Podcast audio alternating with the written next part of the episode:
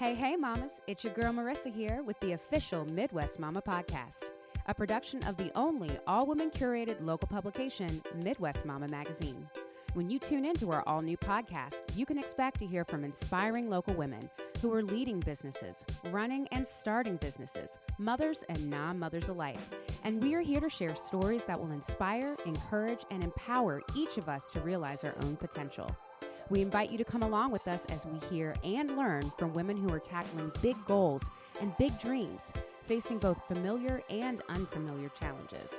We're going to be dropping new episodes on you at least monthly, and you can always find them for free wherever you get your podcasts. Or you can always visit us at Midwest O H Mama dot com.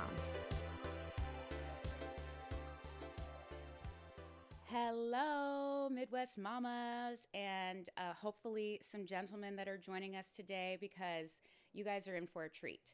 I have been anticipating uh, this interview for a while, and you guys, I am excited to introduce you to Emma Schmidt.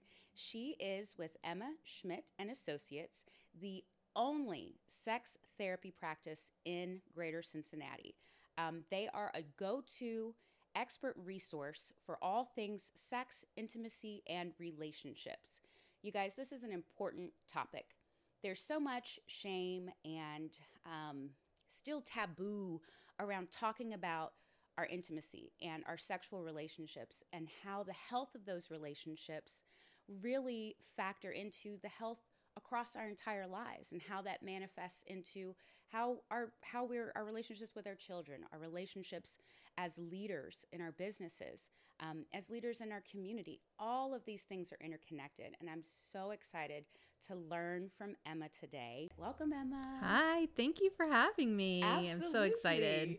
I'm so excited that you were interested in sharing your work with our Midwest Mama community. Mm-hmm. Uh, um, we did a our most recent podcast, our first podcast of the year, was also focused on um, therapy and self-help and taking an assessment of where we are at individually with our mental health. Mm-hmm.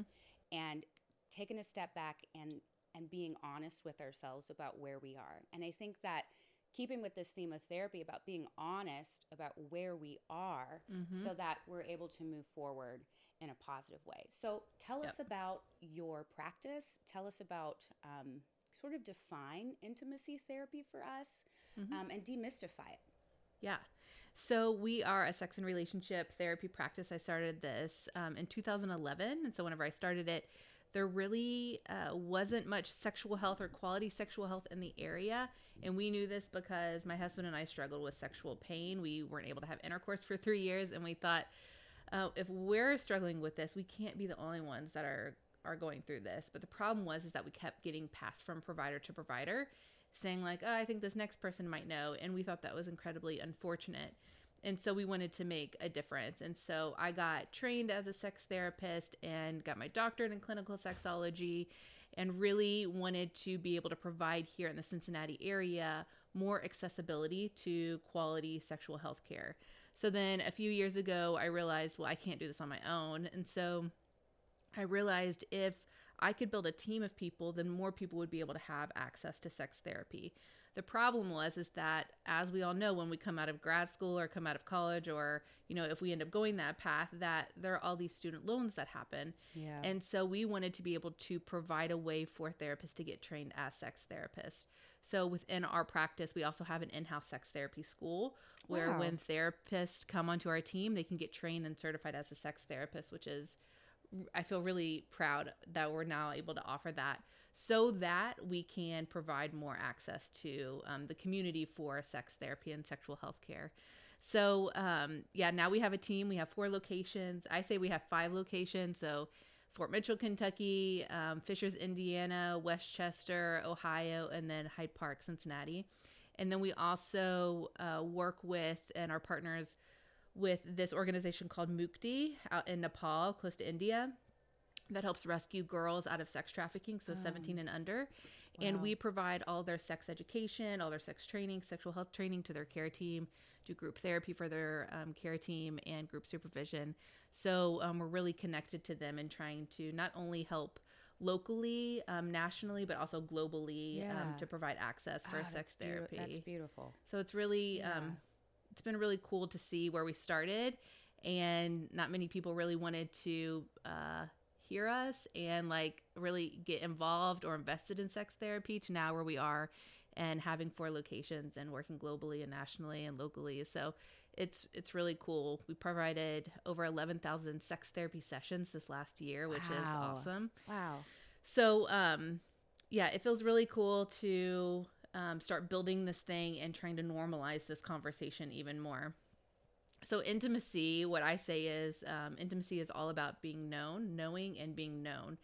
So a lot of times we will interchange intimacy with sex, but intimacy is so much more than the sexual behavior. So sex really can be um, broken down into really a behavior of um, an interaction, where intimacy is all about knowing and being known um, with someone else. So you could have play intimacy, where maybe you're going out and doing something playful and you're letting your partner um, know you in a different way when you're being playful, or um, aesthetic intimacy, art and um, intimacy, work intimacy. So my husband works with me um, on my team, and uh, we get to know each other maybe a little bit too.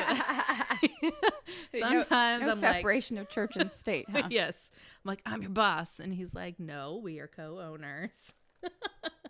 So um, intimacy is really important, because when we're engaged in a sexual interaction, or when we're together sexually, not me and my husband, but just like in general, intimacy is going to be important that you have on all different levels for that sexual intimacy to actually really work. And so we would say that intimacy is one of the most important pieces of a sexual interaction, if that's what you're looking for. We know that some people really like um, also just having the sexual behavior and not having that intimacy there. But we think that intimacy is something that can make a sexual interaction deeper and um, overall more satisfying for a lot of people. So why do you think that there's still a, a hesitation for people to seek out um, support around their intimate relationships, their sexual relationships? So I think there's a few things. I think some people have an idea of what they think sex therapy is. So we like to tell people we don't have sex with you. We're not sex surrogates. So a sex surrogate are people who will engage in a sexual behavior with you while also doing some kind of therapeutic modality or like approach, um, cognitive wise. And so we want people to know that's not what we do here, that we are mental health therapists, but we, um, we work on your sexual health with you.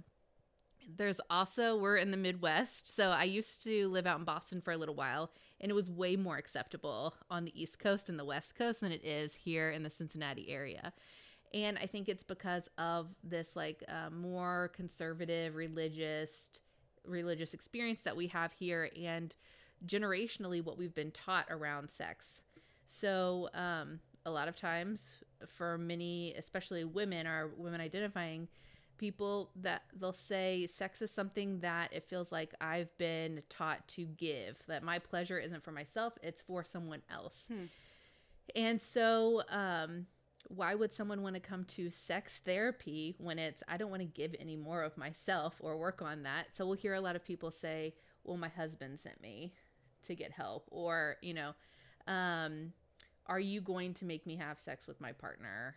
Or, uh, because we weren't taught how to have sex, uh, taught how to have the conversation around sex, because our parents don't know how to talk to us about sex, because we don't know how, uh, have language. It's just an overall uncomfortable topic for a lot of people. So like the unknown, same with, um, somewhat same with finances, and talking about finances with other people, right, it can feel really uncomfortable. Right. So I think it's this um, fear of the unknown, like what happens when we talk about talk about sex. It's a very vulnerable topic, like we're getting emotionally naked with yeah. you know someone else. Um, my husband's from Germany, and it's not a problem. It's really interesting going over there, huh. and people, you know, the whole table will be talking about sex as if it's like no big deal. Uh, and so I think it's really interesting culturally that um, America, that the Midwest, that there are certain pockets of communities that are more uncomfortable. And I think it's this generational um, experience that's happened based on, you know, what's happened within, within that culture over time. Yeah. Yeah. What are some of the issues that folks are coming in and seeking support for? Asking that question, you know, for our listeners is they, how can they see themselves in this space? Yeah, so we'll say that sex therapy is an umbrella term for a lot of different challenges that could come in. Some of them are more medical related, so we'll say like sexual pain, um, erectile dysfunction, erectile chal- challenges, um, premature ejaculation or early ejaculation. Um, maybe there's vaginismus where the pelvic floor gets really tight, but then there's other thing. There are other areas under that umbrella as well, like we have mismatched libido or desire discrepancy, meaning I want sex a different amount or desire it differently than my partner does. Um, there's also incorporating like kink play or um, B D S M type behaviors and wanting to figure out like, what does it look like to incorporate that? Um, what does it look like to spice things up now that we've, you know, it feels pretty dull from what we used to engage in and we just don't find each other attractive anymore. Um, now that I have kids, I don't want sex at all. I don't even want my partner to touch me right now. Um, I want to want sex, but I don't want sex and I'm exhausted and tired and burnt out and I don't know how to fit this into my life anymore. Two, I've had an affair and, um, how do we recover from this? So it spans so much, yeah, yeah. Um, sexuality and trying to understand my own sexuality and what that looks like and, um, and how I want to identify and trying to come to terms with that. And, um, how do I talk to my kids about sex? How do I talk to my parents about my sexuality? Yeah. So what's really cool about our practice is that it's so dynamic and the types of people that we all see, but the lens that we come from is so different as well. So I do more sexual medical um, is my passion, um, where someone else's might be kink and B D S M. And so it's nice to have a group of people who come from different types of specialties when it comes to sex therapy. But yeah, it's a, a lot of different um, pieces and experiences of that we're all going through, usually alone, um, but actually you're probably more normal than you realize. Yeah, yeah. And I like the term you used just a moment ago, like trying to normalize the mm-hmm. conversation around sex, relationships, and intimacy. What does it look like for you to be in a healthy space, um, and how can that affect other parts of your life when you're in a good spot or not in a good spot? Yeah. I think um, what I'm calling like modernizing our sexual health has so much to do with uh, giving our life back to ourselves. So a lot of us have um, this type of sexual health that when we think about it, like it makes our body cringe. Or whenever I think about sexual health has so much to do with a lot of different things, whether it's my body image, whether it's the way that I'm func- fun- functioning sexually, maybe I'm nursing and I have to pump at, pump at work. Um, if I'm cramping or I have pain while I'm at work, it really encompasses so much. But w- and so when we think about our sexual health, I think what has happened is that we start to deny our own needs for the pleasure of other people. I should not complain about what I'm experiencing at work, or I should, um, I feel sorry about my body because it doesn't meet the standards for what other people want me to look like. Or I should want to have sex every day, but I just don't. Or, um, uh, so it spans, you know, across, um, the spectrum. And so I think that there's this shift that is going to be really important to happen for us to modernize our sexual health. And what is it, what would it look like to not deny ourselves anymore of the, what would it look like to not have our needs be for other people and deny our needs and try and meet the needs of other people? What would it be like um, for our sexual health to refuel us and give us energy and to give us our life back? What would it be like to ask our partner to, um, be there for our needs instead of feeling like our sexual health is for giving and um, giving of others around us? Uh, what health looks like is different for everyone. So there's the six principles of sexual health um, that Doug Brown Harvey likes to talk a lot about. And so I would highly recommend looking it up. But what it says is here are six principles. And if you are in agreement, if you create a contract, if you create some kind of mission with your partner within these six principles, that's how you know you're in a sexual health experience. So for everyone, Um, it looks different. I can't tell you what's sexually healthy because that might look different for somebody next door to you, right? And so we've had this experience of saying what is sexually healthy and what isn't. But in reality, we have to figure out and start to ask ourselves, so what does that look like for me? I might want, um, I might not want sex ever. And that's okay, actually. Like, if you need to hear that and give yourself permission to know it's okay to not want sex, like, that's okay. Yeah. Does that work for your partner? And if the answer is no, are you all in a healthy sexual relationship based on what you all are needing? Or do you fit better with somebody else? Will you be denying your own needs? Will your partner be denying their own needs? So being able to go through these six principles um, of sexual health, I think, is really important to know, are we compatible sexual health wise? Um, and what does that look like? So I would say, don't let anybody tell you what sexual health looks like. You have to figure out what that is for yourself, and having this guide is going to be really healthy for you, and knowing that that's going to look different from partner to partner as well. And creating that contract together helps you be able to come back and say, well, where do we fall within these principles to say, um, are we in alignment with where, where we connected in, like, the contract that we made together? Um, and if not, like, how do we want to work on that then? Really taking a inventory of ways that you find throughout your day, throughout your life, that impact your overall sexual health. And are you denying what you need for the pleasure of others around you? So if, as as women, mm-hmm. um,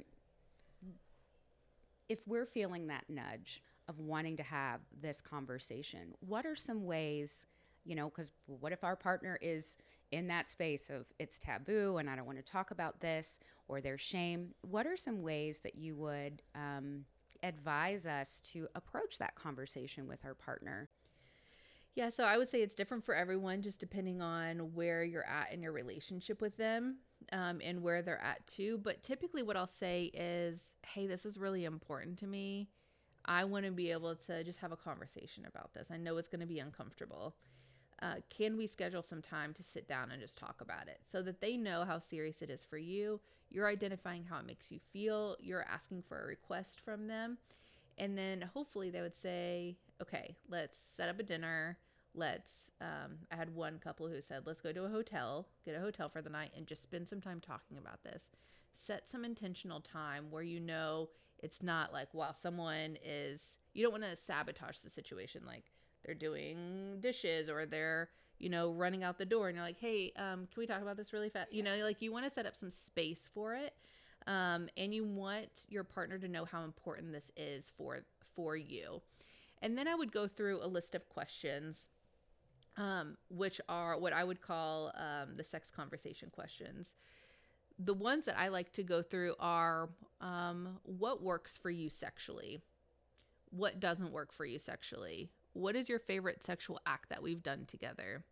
What do you fear about sex? What makes you uncomfortable sexually? What, um, what is it like to have this conversation right now? Yeah. What is something you want to try that we've never tried before?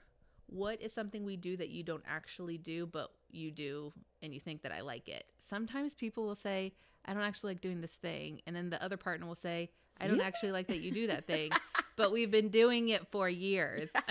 Like, totally missing each other. Yeah. That can really be open, um, opened up. Um, what do you want to tell me that you have been nervous to tell me, or you haven't been saying? Um, what do you want to talk about? What questions do you want to ask that, uh, maybe we're not asking right now sexually? So start to get that conversation going. It is, it can be very uncomfortable. Um, and also sometimes my clients, when they come in, that's the only thing that they need. And then it's so much freedom that comes from that, that we from were that able to be that honest, mm-hmm. yeah, about um, just talking about it. So I know it's tab, not taboo, but cliche, but communication can be the gateway to everything. Right. So um, I don't know about can be, just is, just is. Yeah. No matter what it is, it is communication. There is, um, if you're having a hard time asking these questions, feel free to reach out to us at contact at emma dash schmidt dot com, and we'll give you a conversation starter um, that you can uh, provide with tool. your partner.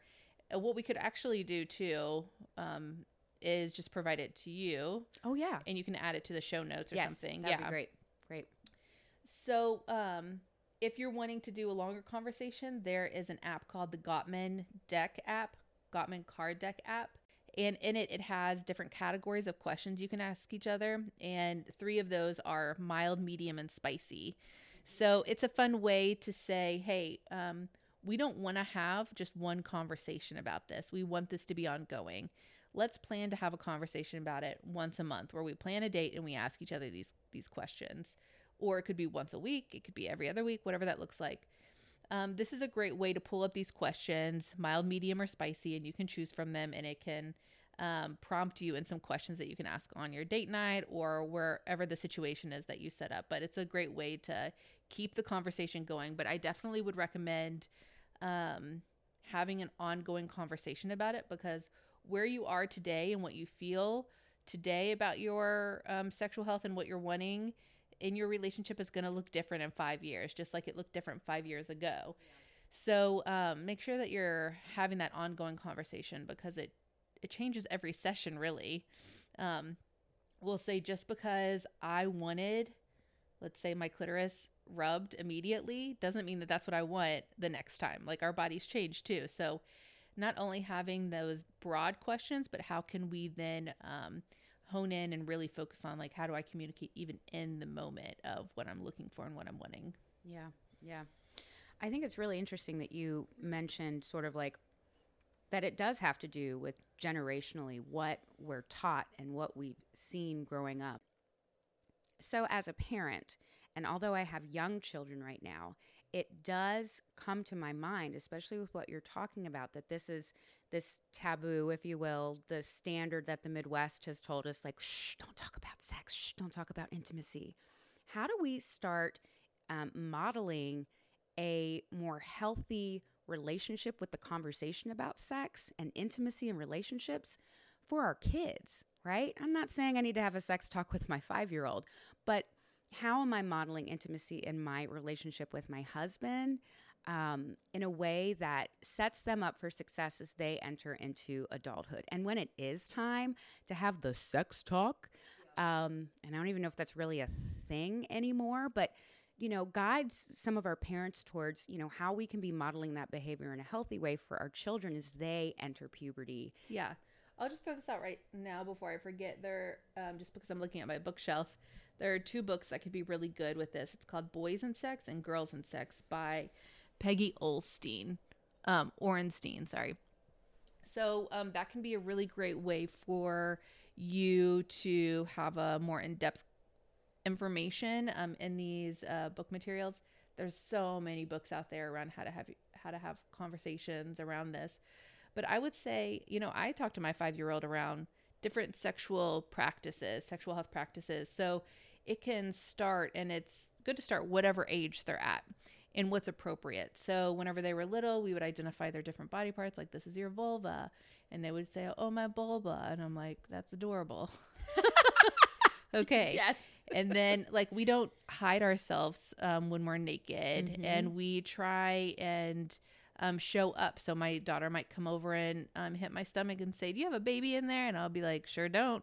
But I don't, I don't talk negatively about my body. It's just my body. And so um, my husband will get out of the shower and he's not like, everybody run away. He's just putting on his outfit and putting on his clothes.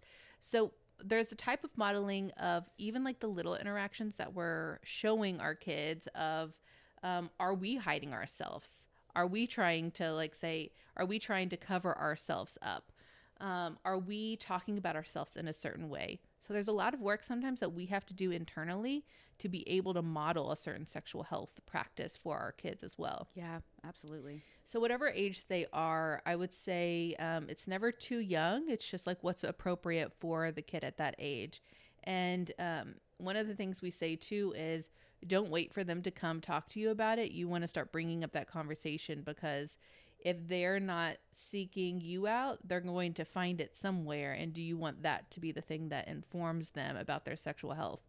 And what we know from, we provide um, a sexual health assessment to all of our clients. So over the past twelve years, we know that a large majority, I would say in the eighties or nineties, have learned about sexual health from porn. And um, porn can be a useful tool for um, from some experiences, but is that what you want your kid to be learning about sexual health? So whatever that is, you and your partner are being able to decide too, what do we want that conversation to look like? How do we want to present this to our children? How do I get together with my partner and us decide what language are we going to use and when are these conversations going to happen? So it's very intentional that you all are creating a plan together. You all have language for it. Maybe you're saying, I got to work on myself first and then I'm able to present that. But intimacy looks like being able to even um, sit down at the kitchen table together and pull out. Uh, they have these like little talk boxes where you can pull out questions and just talking to each other at dinner and saying like, what's your favorite experience that we've had as a family? Like that's intimacy, yeah, right? Like knowing, yeah, having yeah. that quality like time together. Um, uh, going on dates with your kids. Hey, what's your favorite activity that we would do together? And then going on that date. So showing intimacy and showing healthy relationships is going to be a part of um, modeling what a healthy relationship looks like when they get into a relationship as well. So then, of course, when they get older, being able to talk about um, this is, hey, you might start experiencing this. Or maybe they say, it feels good when I rub my vulva on this thing. Like, yeah, it would feel good. It does. You have pleasurable nerve endings there. The other day, my daughter asked if I ever touch my husband's penis, and I said, yeah, I do. Um, but then I had had the conversation, but you don't touch other people's penis. You know, like, what are boundaries? Right. Those are really right. important. Right. And when is the appropriate time to touch other people's genitals? One of the tricky pieces is while they're kids, um, the type of messaging that we're providing. Um, so we don't want to say penises are bad or vulvas are bad or whatever that looks like. Um When they grow up, we don't want them to fear other people's genitals either or interactions. We want to say that is pleasurable. Here's what we believe about when it's appropriate to touch other people's genitals or when it's appropriate to have sexual interactions with others, and provide them some language and some structure around that, but also talk about the why. If you just provide the information but they don't know why, it can get a little confusing for them as well. So being able to provide the why with whatever education Um, you're giving is going to be really important. And then knowing that um, that you're going to want to think about when you want to have these conversations with your kids too, because they're not always going to come to you, especially when they get older. And they might feel uncomfortable and awkward, but if they know that you're a safe person that they can come to, um, I would say bring this up and then just listen. It might be very uncomfortable for you, especially as they get older. Yeah, yeah. And they might talk to you about some of the stuff at a younger age than you're like comfortable with as well. But what's important is that that they feel like you're a safe person and you exhibit safety by listening, empathizing, validating what they're saying, and then go have your like screaming moment, right. Like what the yes. in a different room. Right, right. Different room. That's good advice. I mean, because I think um, again, I have a, I have little ones, um, but I also learned about uh, the concept of catastrophizing in my last uh, conversation with um, Leah Steverson. And so I do have a tendency to not just think about Everly as this five-year-old. I think about her as a fifteen-year-old and a twenty-one-year-old. And, you know, I think about her in high school. I think about her in college. And we do find ourselves worrying about, um, I find myself worrying about how much she loves herself, how much she accepts her body, how much she values her worth regardless of what she sees, you know, in the mirror or what other men think about her. Um, and so while maybe that is catastrophizing a little bit, I think it is important for me to be cognizant, cognizant of what I'm doing that may cause her to have positive or negative body image or whatever, whatever that could be, you yeah. know, as a mother. Yeah. I think one of the best books out there right now is called My Body's Not an Apology, hmm. and how much we don't realize too, just like walking around what we feel like we're having to apologize for, like as we're showing up in the world. And the more that we can grasp that and the more that we can show up for ourselves and be unapologetic, that's going to impact our whole system around us. And if you think about, like, I think a great example is Lizzo, how she shows up so unapologetically, and she says, like, that's my mission. I just want to be here and take up space. And the people around, she's created a whole culture of other people that say, thank you. Like, I want to show up and I don't have to apologize for m- me taking up space here and what this looks like and who I am, whether you're in a um, differently abled body or the color of your skin or um, sizeism, whatever that looks like. Um, the more that we can get into that and really challenge our own messages that we grew up generationally, the more that we're going to be able to impact our kids and how they're um, growing up in their own sexual health um, as well. So let me take it from, I know we were just talking about our, our children, but is intimacy ageless? Is, you know, when I think about, you know, not being, you know, in my thirties, forties, or fifties, you know, when menopause has hit, you know, is intimacy and, and sexual um, happiness ageless? What do you think based on your experience with your clients? Yes, I think, um, one, my mentor in sexual health is in her eighties. I love it. It's, I love it. Yes. Um, and she's a badass.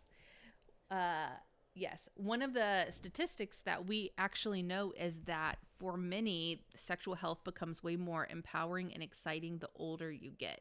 Uh, but we have this really strange stigma around older people and sexual health that we think it's, you know, fill in the blank for whatever you, you think it is. Um, and in reality, sexual health is very normal, and menopause has also gotten a very, um, I think, unpleasurable mm, message when it doesn't actually there. So we hear about menopause and we think, oh, this is the end of my sexual health. My hormone's going to go down. My libido's going to go down. It's going to hurt. I'm going to have hot flashes. It's going to be miserable. Um, one, there's lots of medication for hormone replacement therapy. There are a lot of um, new devices too to help with um, vaginal rejuvenation in terms of bringing back the tissue in your vaginal canal.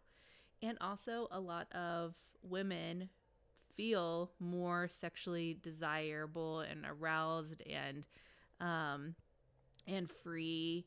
Uh, so I think that we enter into a certain age and we think this is the end for me. I've, I've, um, my youth is gone, and youth is known for being sexually, I don't know, fluid and again, um, the world vibrant. Says that, that, that beauty, that beauty and sex is, you know, pick a Kardashian, right? Yeah. Like that, that's it. That's, that's what we're plastered with on whatever social media platform. You can't get away from it. Exactly. And even saying like, this is what beauty is, right? We, um, we get away from actually seeing what is beautiful in front of us because we have this lens of what we're supposed to, you know, like I was talking about before, um, how I'm supposed to show up in the world. And if I, if I'm not showing up as a Kardashian, then what does that mean for me? Um, so there are all these people who go through menopause and postmenopause, what we might call, um, I don't even want to call it like geriatric, like what a Please horrible word. Don't. I know. We're trying to get away from this term actually. The medical, um, so the term geriatric pregnancy is actually trying to get away from this I was, term as I well. was going to bring that up because yeah. like I, you know, they first started off calling me A M A, so advanced maternal age, right? And then they moved into, you know, as I approached forty trying to get pregnant, uh, geriatric pregnancy. And I'm like, are you serious? It's like yeah. I'm still in my thirties. This is a geriatric pregnancy? Wow. Right. Yeah. Way to go. That makes me feel fantastic. And they make you just scared. Mm-hmm. Yeah. So um, they're really trying to redefine so that it's, uh, I can't think of the word, but. Um, so, so that it doesn't feel negative. So it doesn't yes, feel derogatory yes, in a way. Exactly. Um, I think in society now we're trying to normalize a lot of different sexual health um, language and trying to help people feel like you're way more normal than you think you are. But some of these terms, as clinical as they sound, are not appropriate or help us feel normal a lot of the time. Um, so yes, I think sex is ageless. We know this too because the highest S T I rates come from um, homes where people in their eighties, nineties are. For real? Yes.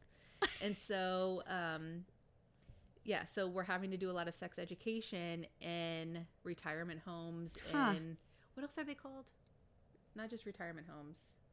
But I like assisted living. Assisted living, yeah, yeah, because they'll find um, these people in closets, or they'll walk in, and uh, yes, like, you should be still sexually active. You are still a living being with nerve endings and pleasure and a beating heart, and you have interest in other people. Your sex life and your pleasure, and you as a sexual being has not died at a certain age.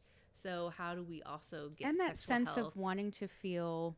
I mean, I know you've separated sexual acts and intimacy, but no matter who we are, what, how old we are, that that feeling of wanting to be desired and that feeling of wanting to be close yeah. with someone never goes away. That's literally how we are wired as human beings. It's science. Yeah. One of my favorite taglines that we use for our practice is, "You were never meant to do this alone," and um, we use it a lot for sexual health, mental health, but especially as I think it's so appropriate as you age, feeling, I think there's this idea like when you're, when you don't have a partner anymore, you haven't had a partner, it can feel like, well, that's the end of me. Like, this is what my life is going to be, and how depressing that can feel.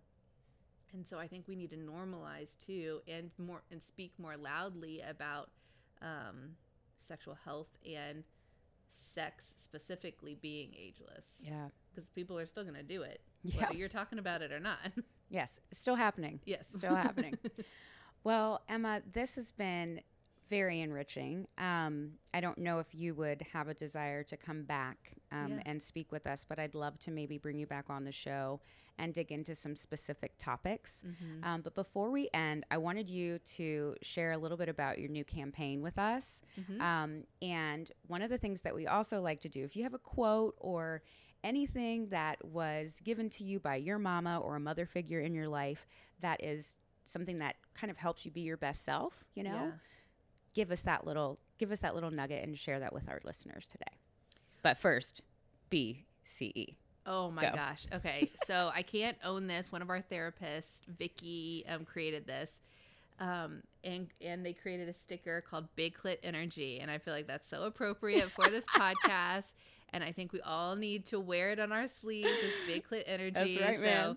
We got some cool branding around Big Clit Energy. So if you all are wanting any of it, feel free to reach out. We'll send you some stickers. I love it. We love it. We love it. I would say um, one, my mom had a ton of uh, awesome, fun advice. Um, but I think one of my like pretend moms who I don't have never actually met, Brene Brown. I love her. Oh my God. I'm going to start calling her that. Oh my goodness. You just called her your pretend mom. Isn't she all of our pretend mom? No. I feel like Brene. I wear Oprah on one um, little on shoulder. One shoulder, and then Brene is on my other shoulder. It's fine. I love it. Um, one of the books that I feel like is highly influential is called Daring Greatly. And um, she puts this Theodore Roosevelt book. Quote at the beginning um, that is all about uh, failing. And that it's important for us to fail, and that when we're in it and we're getting muddy and we're getting dirty, at least we know that we failed daring greatly, and that maybe we come out and we win from that, but we're probably moving forward. And a lot of us feel like um, maybe it feels too scary, or that we're going to be rejected, or whatever that looks like. Um, but I think the thing that I have noticed and what I live by is just get out there and fail. And that's how we move forward. So do it, um, fail, daring greatly. Look up this quote, The Man in the Arena, read the book. I think it's one of the most powerful experiences and um, empowering uh, missions and visions that we can have for our yeah, life. Yeah. Oh, that's great advice. Emma. And actually, I've been calling you by your first name, and I'm like, I just, Doctor Schmidt. Oh, Doctor Schmidt. My you, girls call me Doctor Mama. Doctor Mama, I love it. What? What? You, your five-year-old girl, boy? I have a, a five-year-old girl and then a seven-year-old girl. Yeah, and do they call you Doctor Mama? They call me Doctor Mama, and then they say, "Oh, you're my doctor to my vulva." And I say, oh. One day you'll know. Or their bulba, right? Yeah, their bulba. They called their bulba. Yeah. Okay, I'm gonna have to teach Everly bulba because so I she just says vagina, and yeah. I'm like, yeah, well, but we should like know the parts. I need her. You guys, I'm I'm uh, in her office, and it's first of all very aesthetically like just calming, a comfortable place. Oh, um, thank you. Because as a therapist, of course, that was that's what you would want. But I'm also staring at a huge um, plush. Vagina. It's just great. Uh, so um, I created that with my mom too, which was fun. Up. We sewed a bunch of vulvas together for our staff in their favorite colors. And um, let me tell you, if you've never sewn a vulva with your mom, That's it's what, another experience. What a bonding. What a way to establish more intimacy with exactly. your mom. For sure. Oh, my gosh. Well, you guys, um, I hope that you took some things away from our episode today. Uh, Doctor Mom, Doctor Mama, uh, and her team of therapists are here, ready and waiting um, for you to reach out if you have a need. Um, and it sounds like there's even an assessment that you, a tool that they provide online without even having to actually come in. So we're going to provide as many resources as we can in the show notes. And um, I just wanted to thank you again, Emma, for joining us. Yeah, of course. I loved yeah. it. And we're definitely going to have you back. And for you guys that are out there listening, um, as you know, we drop new episodes about every two weeks. And I'm going to be coming back at you guys soon. And start thinking about spring, right? It was warm outside yesterday, kind of crazy warm. You know, as it is in the Midwest, you know, it's twenty degrees one day, seventy degrees the next day. Um, but let's start thinking about spring and some different ways that we can empower ourselves to take that season by the reins and do some big things for ourselves and accomplish and tackle some of our goals. All right, mamas, it's been good talking to you. Until we chat again, go out there and get it, mama.